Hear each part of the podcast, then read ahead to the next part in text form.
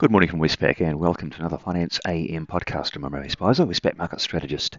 In the financial markets overnight, uh, we see the US dollar is slightly higher, with the Kiwi particularly and the Aussie uh, extending yesterday's declines. They were the worst performers. Uh, in interest rate land, short maturity bond yields are slightly lower across the uh, globe. In the currency markets, the US dollar index is up 0.2% on the day, uh, but quite a uh, difference among the currencies. Uh, most of them did little. Uh, the yen weakened, but the Kiwi was the worst performer, uh, and that was due to that dovish surprise yesterday from the RBNZ. Uh, the Kiwi extended lower overnight from 61.15 to 60.80.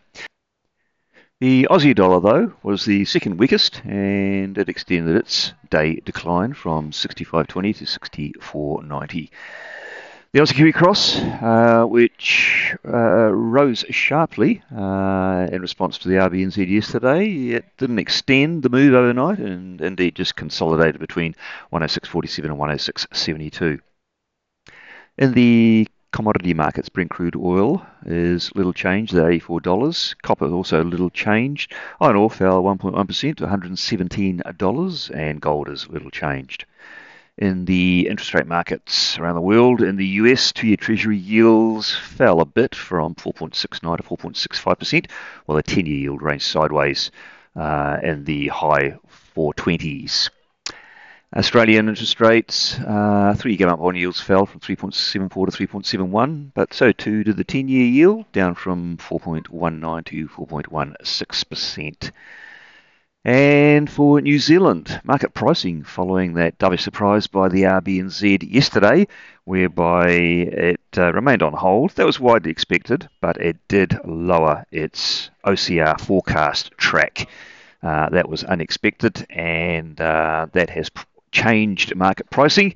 Uh, there are no hikes at all priced by New Zealand markets. Indeed, there is now 100% chance of a hike uh, expected by October and a second hike expected by November.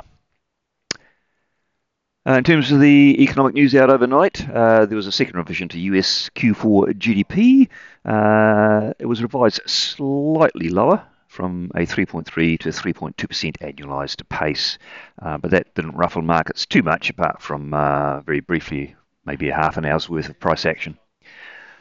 On the day, what's out there could be market moving. Uh, there's quite a bit on the calendar locally. Uh, in Australia, we'll have uh, Q4 private capex. Uh, markets are always watching this one closely. In New Zealand, we'll have the monthly uh, ANZ Business Confidence Survey. Markets will particularly be interested in the pricing and inflation expectations components. And then in the Northern Hemisphere, the global highlight will be in the US, where we get the uh, core PCE deflator for the month of January.